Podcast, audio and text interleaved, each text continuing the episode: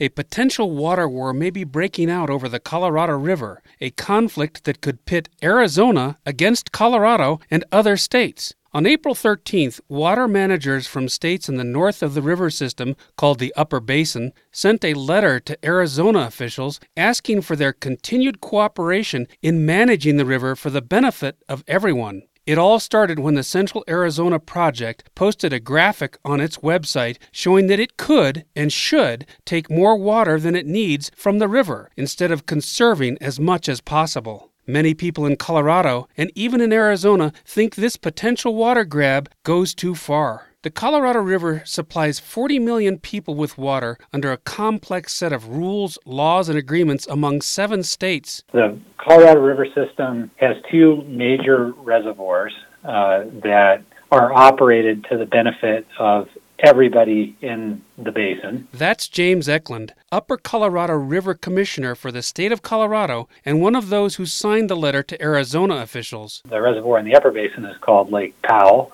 constructed uh, when Glen Canyon Dam was completed.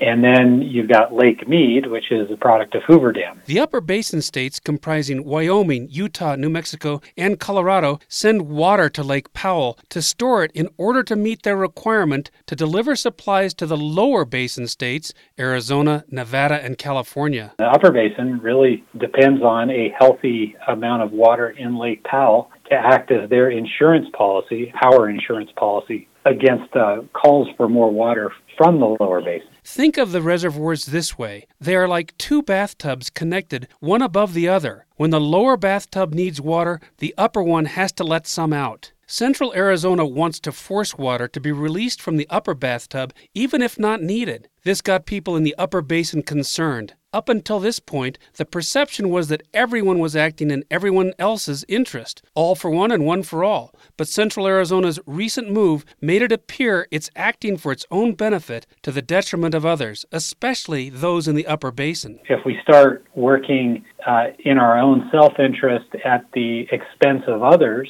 um, then we start getting into more of a zero sum game, and that that's a uh, a place that's fraught with peril on this river. Eklund added that they have worked very hard not to have the upper and lower basins pitted against each other, but the messaging that the Central Arizona Project put out implies that it wants to game the system. This maneuver would discourage farmers in cities in Colorado from conserving water to send to the upper bathtub, Lake Powell, to meet lower basin requirements. People in the upper basin have been working hard to promote those conservation efforts. Jim Lochhead, CEO of Denver Water, is concerned enough about the potential water grab that he sent a letter to the managers of the Central Arizona project on April 16th. He threatens to stop funding some conservation efforts unless the Central Arizona District shows it is not manipulating the system and is aggressively conserving water with other entities in Arizona. The potential water war along the Colorado underscores how everybody on the river is tied together, especially in a dry year.